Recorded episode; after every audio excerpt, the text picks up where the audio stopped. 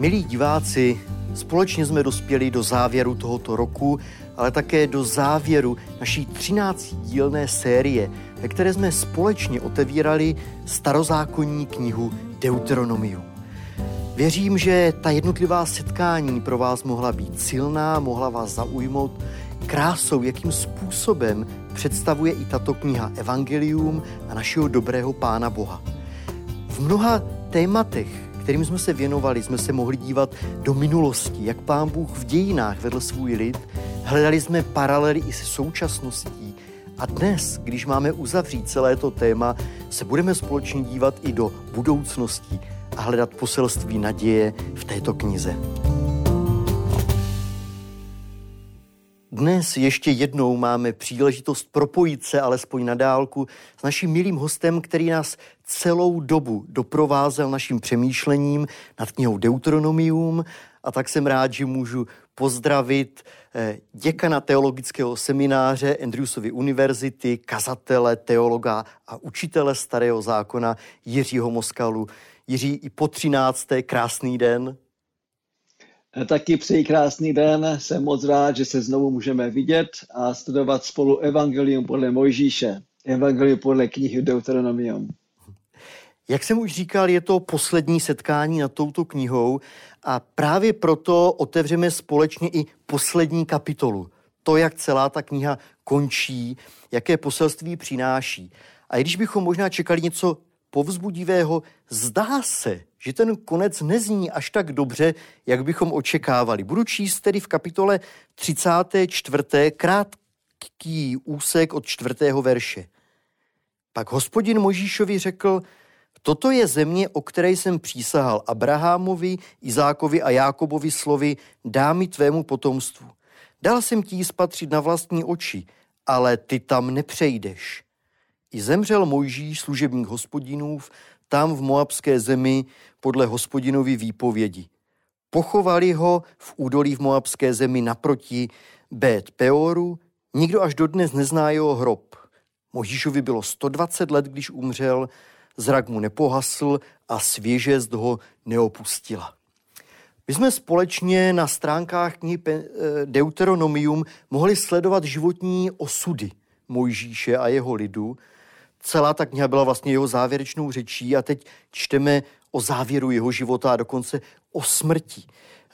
Můžeme si trošku ujasnit, co vlastně je to za moment, protože on se celou dobu těší do zaslíbené země, najednou tam nevchází, umírá. Můžeme se podívat, co tomu předchází, co vlastně víme o závěru jeho života? No to, co víme, je, že v této chvíli má 120 let a těší se ještě dobrému zdraví. Tedy neumírá jako stařec, který je vetchý a bez síly nebo se ztrátou paměti. Umírá v naději. Smrt není tragédie. Tragédie je jedině tehdy, když někdo umírá a neumírá v Pánu a umírá v beznaději. Tento velikán, tento génius božího lidu vlastně umírá se zřetelem na Hospodina. Dříve než vydechl, řekli bychom jako ten poslední dech, Pán Bůh mu dal nahlédnout do zaslíbené země. To je to, co předchází té zprávě, kterou si četl jako úryvek ze 34. kapitoly. A myslím si, že to můžeme i protáhnout trochu dál, že Mojžíšovi nejenom ukázal tu zaslíbenou zemi, kde měl fyzicky vstoupit a nevstoupil, ale že mu zřejmě taky ukázal ještě mnohem víc tu velkou zaslíbenou zemi, do které všichni kráčíme. Takže Mojžíš vlastně umírá se zrakem do budoucna. Ta budoucnost je před ním. I přesto, že zemře, tak umírá v Pánu. Umírá s tím, že vlastně něho nikdo nepochová, je pochován samotným Hospodinem. A to je taky zajímavé.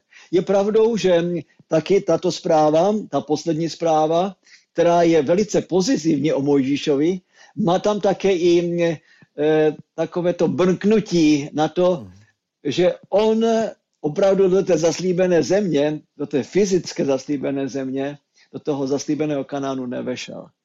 A když se podíváme do numery, do knihy počtů, do čtvrté knihy Mojžíšovi, do 20. kapitoly, tak tam zjistíme, že vlastně on tam nevešel ze dvou důvodů.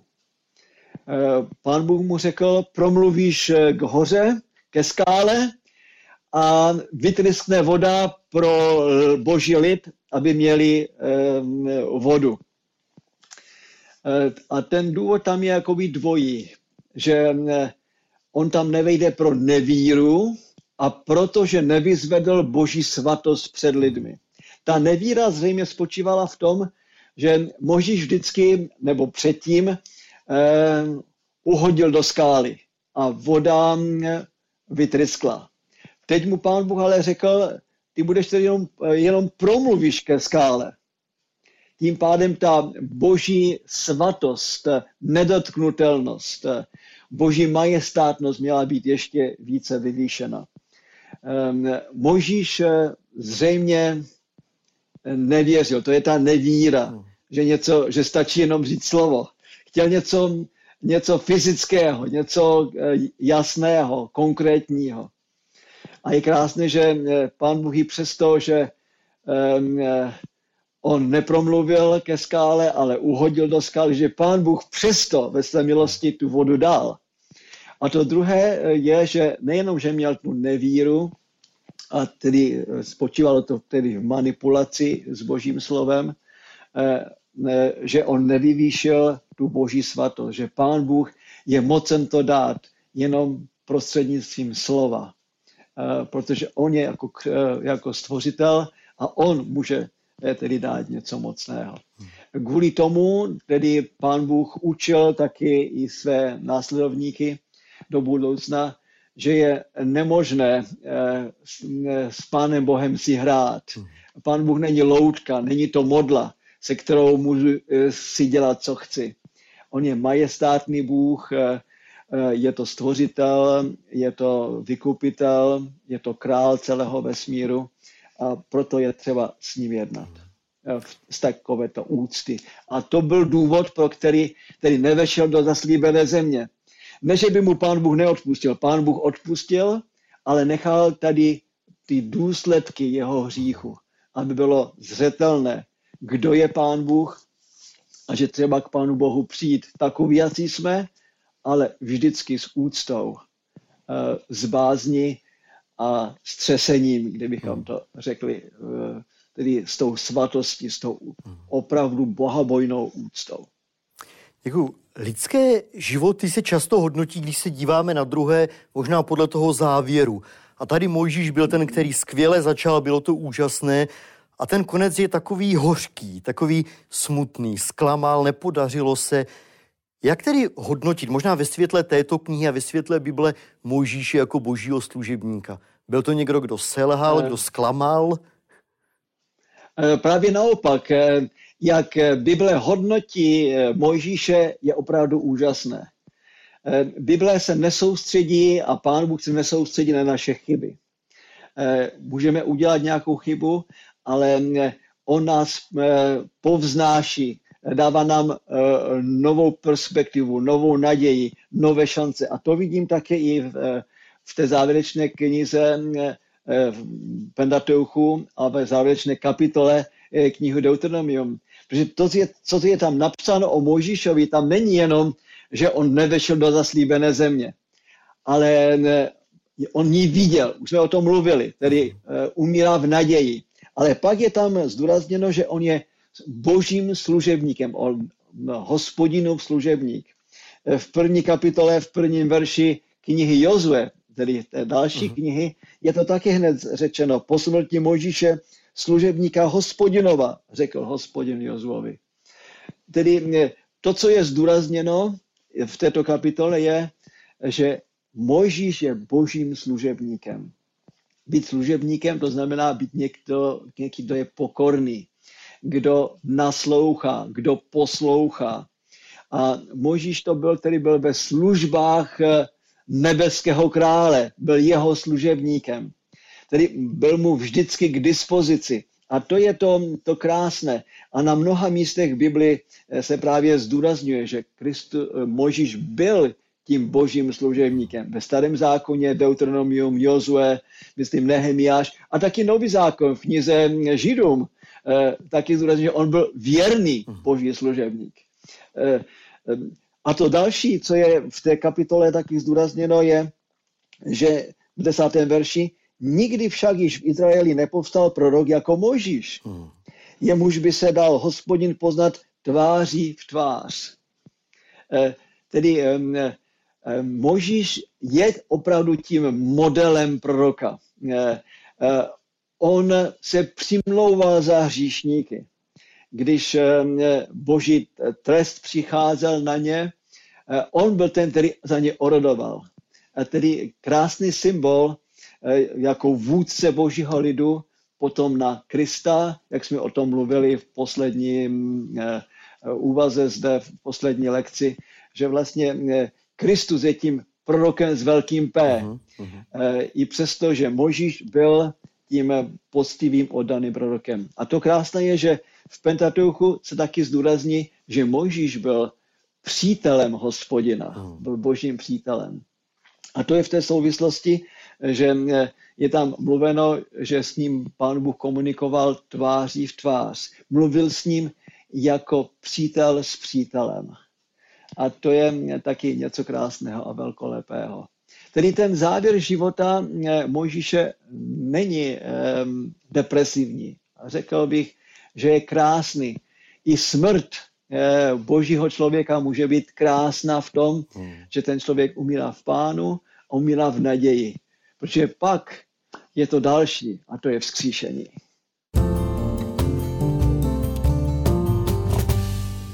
Dočetli jsme poslední kapitolu a poslední zprávu z knihy Deuteronomium a tady by se snad mohla udělat konečná čára nebo tečka za Mojžíšovým životem. A přesto v evangelích se s ním setkáme trochu překvapivě znovu. Budu číst z Matoušova evangelia začátek 17. kapitoly. Po 6 dnech vzal Ježíš sebou Petra, Jakuba a jeho bratra Jana a vyvedl je na vysokou horu, kde byli sami. A byl proměněn před jejich očima. Jeho tvář zářila jako slunce, jeho šat byl oslnivě bílý a hle, zjevil se jim Mojžíš a Eliáš, jak s ním rozmlouvají. Jiří, tenhle text jsem nemohl vynechat, protože od malička mě udívoval, protože znal jsem ze starého zákona příběh, kdy Mojžíš umírá. A najednou se s ním tady setkáváme, Ježíš se s ním setkává a ta otázka moje vždycky byla, jak je to možné? No, jak je to možné? Odpověď zní v jednom slově. Vzkříšení.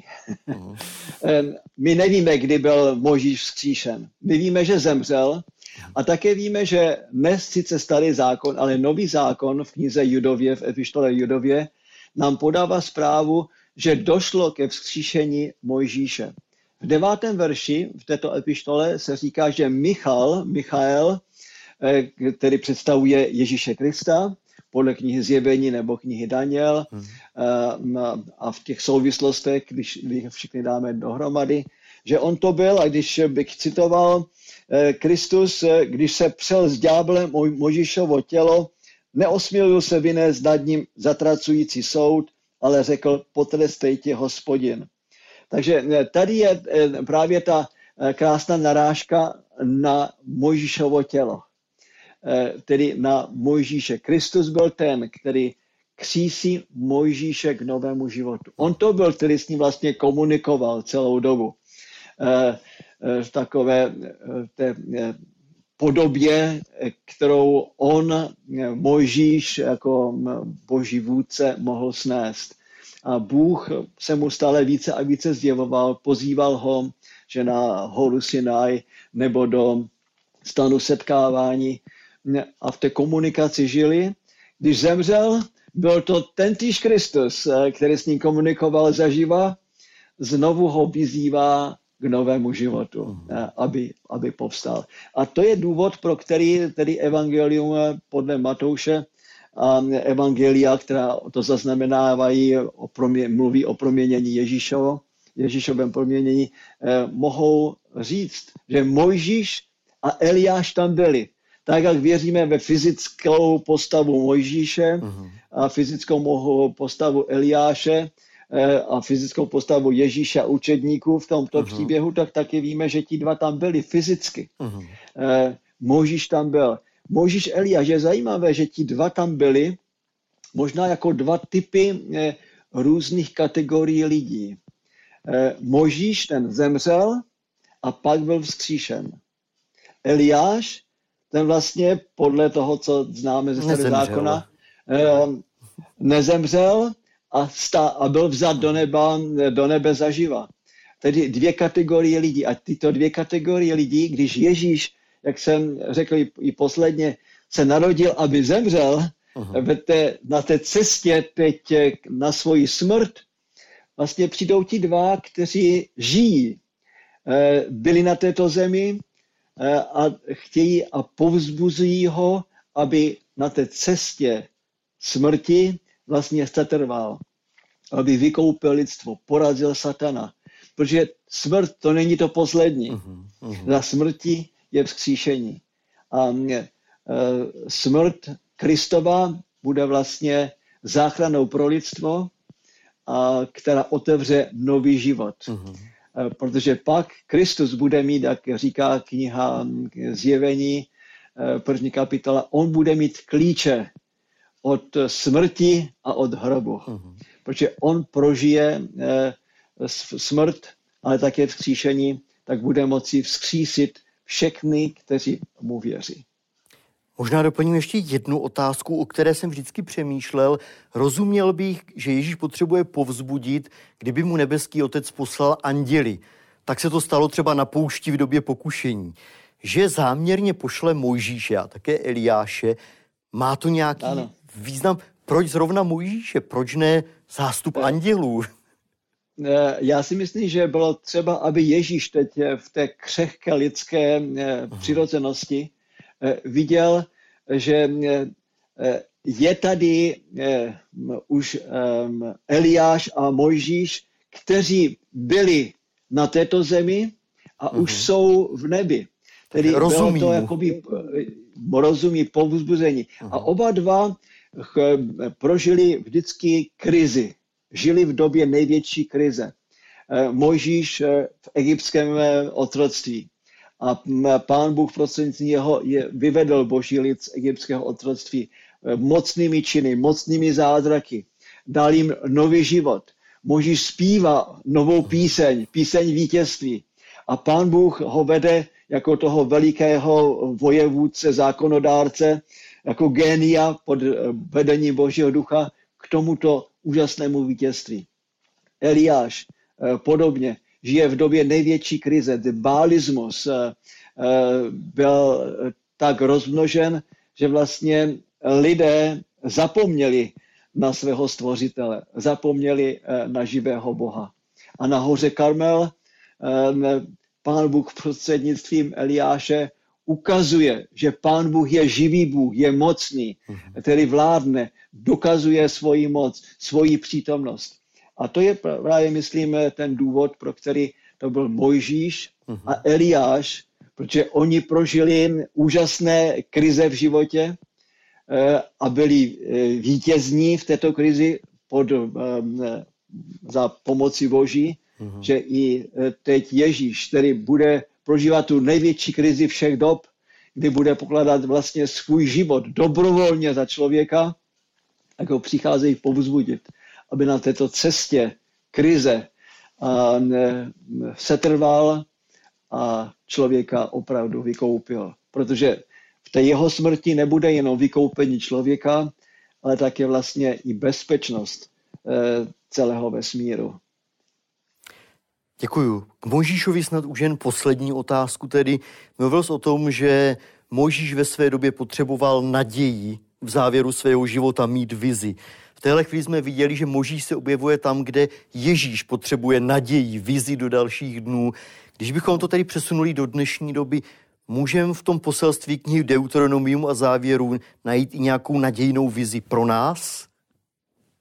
Já si myslím, že právě to je ta krásná vize, že my taky jdeme ze zajetí do vykoupené země.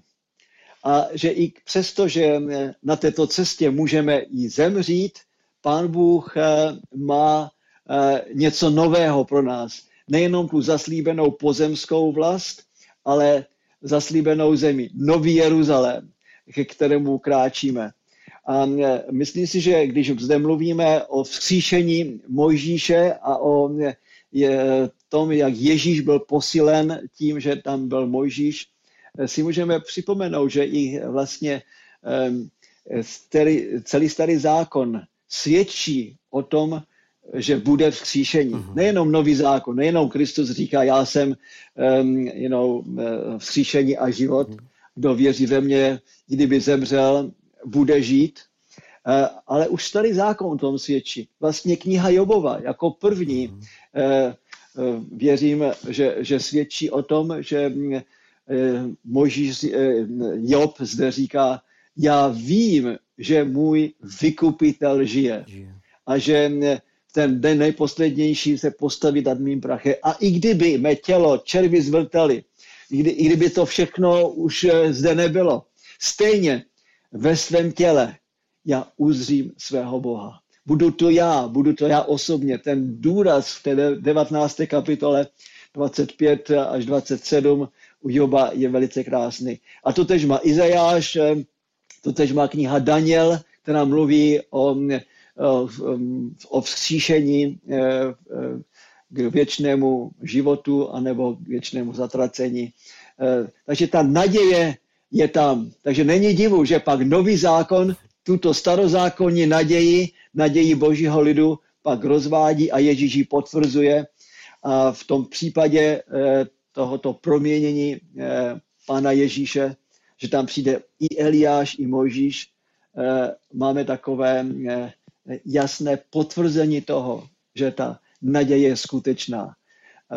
A vzkříšení Ježíšovo nám dává tu úžasnou naději, tu úžasnou vizi do budoucna. Ano, je tady něco před námi. A to něco, to je ta krásná nová země, o které mluví, svědčí nový zákon a pak kniha Zjevení 21-22 ji krásně popisuje. Moc děkuju za to opět shrnutí a nasměrování do dobré zprávy k evangeliu a naději. Jsme v závěru a posledních vlastně 13 týdnů jsme takto společně otevírali, jak ty rád říkáš, evangelium podle Mojžíše, jak je zaznamenáno v knize Deuteronomium. Vždycky z nás nějakým způsobem inspiroval, abychom novým pohledem viděli Pána Boha, náš vztah s ním, a věřím, že mnozí z nás jsme se mohli něco nového nejenom naučit, ale mohlo nás to někam posunout v našem duchovním životě. A já bych chtěl vlastně už na rozloučenou tobě položit tu poslední otázku, která myslím, že je důležitá také pro tebe osobně. To studium těch několik týdnů této knihy, co tobě přineslo? Je tam něco, co tě možná pomohlo v nových barvách vidět Pána Boha? Něco, co si z toho odnášíš jako poklad, který si chceš uchovat?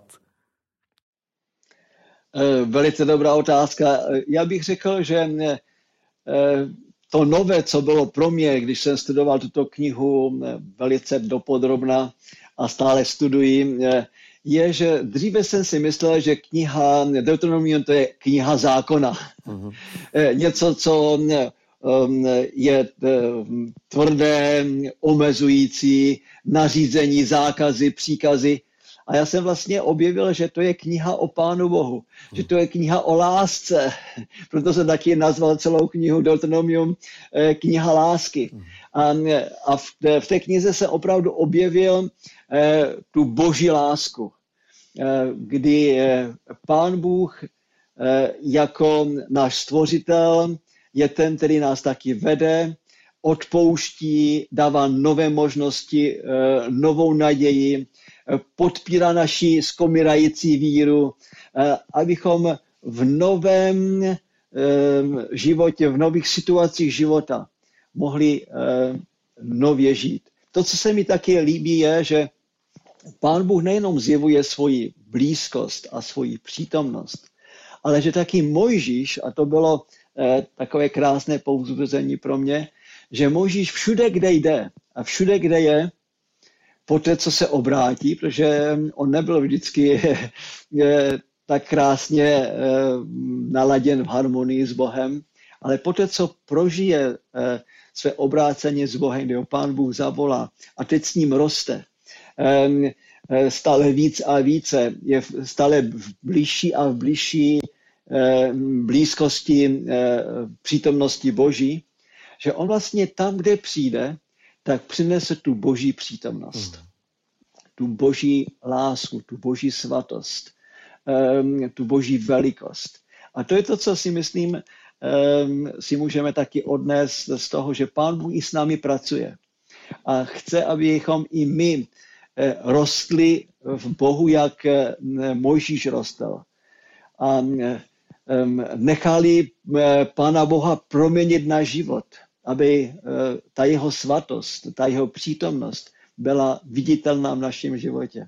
A pak kdekoliv přijdeme, ať je to v našich rodinách, našich manželstvích, nebo na pracovišti, nebo ve škole, nebo v učebnách, nebo prostě v sousedství, na výletech, kdekoliv budeme, tak všude přineseme tu Boží přítomnost. Něco, co jde z jiného světa, ne z nás, ale od Pana Boha k nám. Prostřednictvím jeho slova, prostřednictvím jeho milosti, prostřednictvím Ducha Svatého. Ale to je to, co si myslím, že je to krásné. Protože celá kniha Deuteronomium, to je vlastně příběh. Velký příběh o Pánu Bohu, jak on žije se svým lidem, jak on je pro svůj lid, je pro nás, nikdy ne proti nám. Je to kniha, taky příběh Božího lidu. A myslím si, že ten příběh Boží a Božího lidu by měl pokračovat v našich životech.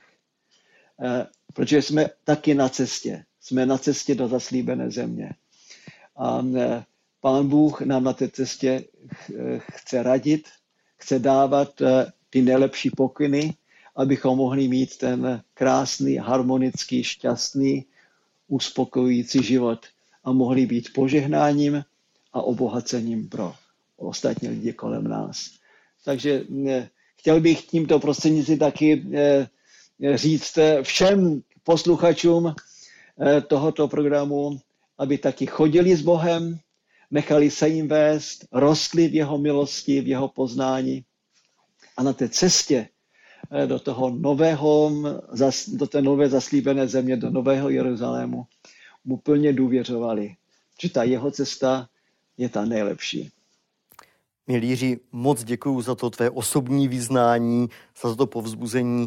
Bylo pro mě velkou radostí, že těch 13 týdnů jsme se mohli potkávat, navzájem se inspirovat a věřím, že to poselství mohlo oslovit nejenom nás, ale také naše diváky.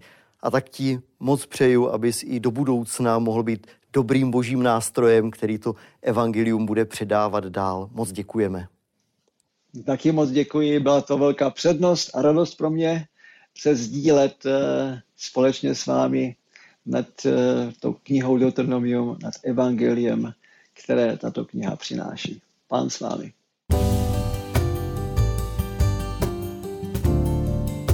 Máme za sebou 13 setkání nad knihou Deuteronomium a věříme, že i pro vás to byla úžasná příležitost poznat našeho velkého Boha, Boha lásky, který je v této knize představený. A věříme, že jste znovu mohli objevit krásu jeho charakteru a jeho vztahu ke každému z nás. Od příštího týdne a vlastně od začátku nového roku, který je před námi, se spolu s vámi budeme chtít podívat na téma nové. Budeme dále studovat Bibli, Boží slovo, ale ze začátku Bible se podíváme spíše do jejího závěru. Čeká nás jedinečný biblický dopis, který nese tradičně označení List Židům. A i v něm budeme chtít více poznat evangelium o milujícím Bohu a zvláště jedinečnost toho, kým je Ježíš a co pro nás udělal. Těšíme se na vás.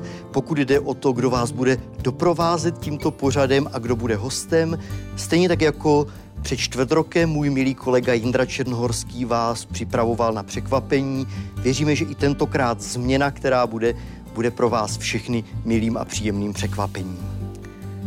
A na závěr, jako to děláme vždycky, zaznívaly obvykle dvě otázky, ale já bych vám chtěl položit už jen jednu, tu stejnou, kterou jsem položil i bratru Jiřímu Moskalovi.